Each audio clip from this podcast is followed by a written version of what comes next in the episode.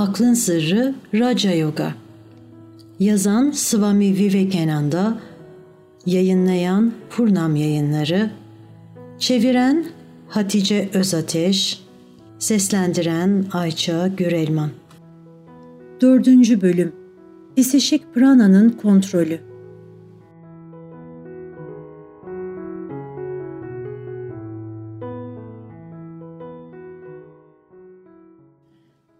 Şimdi pranayama'daki çeşitli uygulamaları ele alalım. Yogilere göre ilk adımın akciğerlerin hareketini kontrol etmek olduğunu gördük. Yapmak istediğimiz bedende devam eden hassas hareketleri kontrol etmektir. Akıllarımız dışsallaşmış ve içerideki hassas hareketlerin görüşünü kaybetmiştir. Bu hareketleri hissetmeye başlayabilirsek kontrol de etmeye başlayabiliriz. Bu sinir akımları tüm beden boyunca akar. Her bir kasa yaşam ve canlılık getirir ama onları hissetmeyiz. Yogi bunu yapmayı öğrenebileceğimizi söyler. Nasıl mı? Akciğerlerin hareketini kontrol ederek. Yeterli bir zaman dilimi boyunca bu kontrolü yaptığımızda bedendeki daha hassas hareketleri de kontrol edebiliriz. Şimdi pranayama uygulamalarına geldik. Dik oturun. Beden mutlaka dik tutulmalıdır. Her ne kadar omurgaya bağlı olmasa da omurilik omurganın içinden geçer. Kambur oturursanız omuriliği rahatsız edersiniz. Omurilik serbest bırakılmalıdır. Kambur oturup meditasyon yapmaya çalıştığınız her seferde kendinizi incitirsiniz. Bedenin üç bölümü göğüs, boyun ve baş her zaman tek bir hizada dik tutulmalıdır. Biraz uygulama ile bu şekilde oturmanın nefes alıp vermek kadar kolaylaştığını göreceksiniz. İkinci konu sinirlerin kontrolünü elde etmektir. Solunum organlarını kontrol eden sinir merkezinin diğer sinirler üzerinde de bir çeşit kontrol etkisi olduğundan ve bu nedenle ritmik nefes alıp vermenin gerekli olduğundan bahsetmiştik genel olarak nefes alışveriş şeklimiz nefes olarak adlandırılmamalıdır. Çünkü çok düzensizdir. Ayrıca kadınlar ve erkeklerin nefesi arasında bazı doğal farklar vardır. İlk ders ölçülü bir şekilde nefes alıp vermektir. Bu sistemi uyumlu hale getirir. Bunu bir süre uyguladığınızda nefesinizle birlikte om hecesini veya herhangi bir kutsal heceyi tekrar edebilirsiniz.'' Hindistan'da nefes alma ve nefes verme sürelerini ölçmede rakamlar yerine belli sembolik kelimeler kullanılır. Bu nedenle size uygulama yaparken kutsal bir kelimeyi içinizden tekrar etmenizi öneriyorum.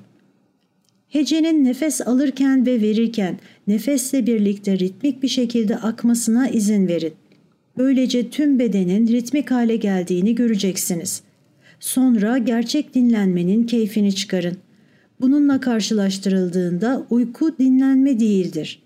Bu rahatlama geldiğinde en yorgun sinirler sakinleşecek ve daha önce gerçekten hiç dinlenmediğinizi fark edeceksiniz. Bu uygulamanın ilk etkisi o kişinin yüzündeki ifadeden anlaşılır. Haşin çizgiler yok olur. Sakin düşünceyle yüze bir sakinlik gelir. Sonra güzel bir ses gelir. Hiçbir zaman sesi karga gibi olan bir yogi görmedim. Bu işaretler birkaç aylık uygulama sonrasında gelir. Yukarıda bahsedilen nefes çalışmasını birkaç gün boyunca uyguladıktan sonra daha yüksek dereceli bir başka uygulamaya başlamalısınız. Yavaşça akciğerlerinizi sol burun deliğinden nefes alarak havayla doldurun ve aklı aynı zamanda sol sinir akımı olan ida üzerine yoğunlaştırın. Sinir akımını omurgadan aşağı gönderin. Adeta son sinir ağı olan üçgen biçimindeki temel lotüse, kundalini'nin bulunduğu yere şiddetle çarpsın. Akımı bir süre orada tutun.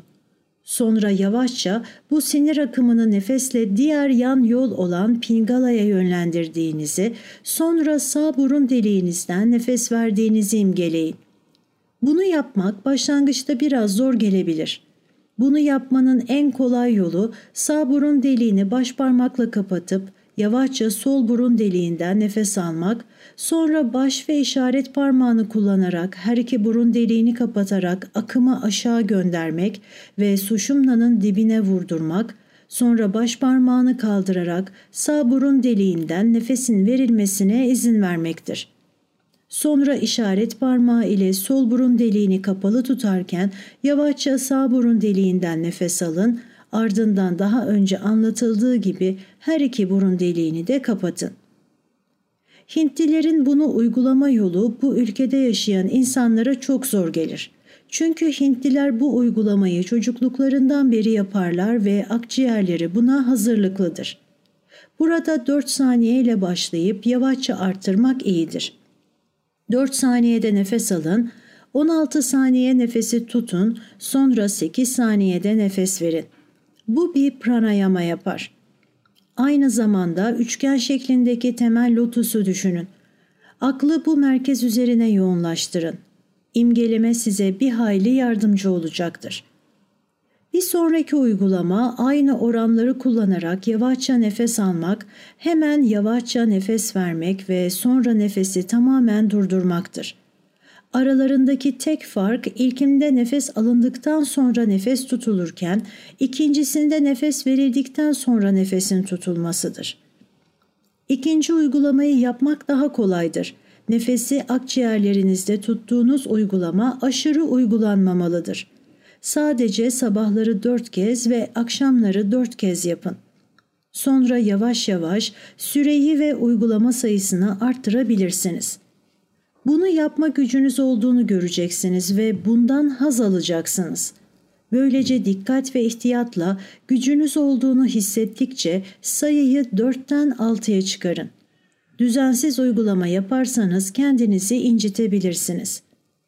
Prana'nın kontrolü için yukarıda tarif edilen üç yöntem içinde birincisi ve sonuncusu ne zor ne de tehlikelidir. Birinci uygulamayı ne kadar çok uygularsanız o kadar sakin olursunuz. Nefes aldıkça omu tekrar edin. Bunu işinizde otururken bile uygulayabilirsiniz. Bunda gittikçe daha iyi olursunuz. Uygulamayı sıkı bir şekilde yaparsanız bir gün kundalini uyanır. Günde bir veya iki defa uygulama yapanların sadece bedenine ve aklına biraz sakinlik gelir ve güzel bir sese kavuşurlar.'' Ama uygulamada daha ileriye gidebilenlerde kundalini uyanır. Sonra doğanın tamamı değişmeye başlar ve bilgi kapısı açılır. Bu durumda artık bilgi için kitaplara başvurmanıza gerek kalmaz. Kendi aklınız sonsuz bilgi içeren kitabınıza dönüşür. Omurganın her iki yanı boyunca akan Ida ve Pingala akımlarından ve ayrıca omuriliğin ortasından geçen pasaj olan Sushumna'dan zaten bahsettim. Bu üçü her hayvanda mevcuttur. Omurgası olan her mahlukta bulunur. Ama yogiler sıradan varlıklarda suşumnanın kapalı olduğunu, işlevinin belli olmadığını ancak diğer iki kanal olan Ida ve Pingala'nın bedenin farklı bölümlerine güç taşıdığını iddia eder.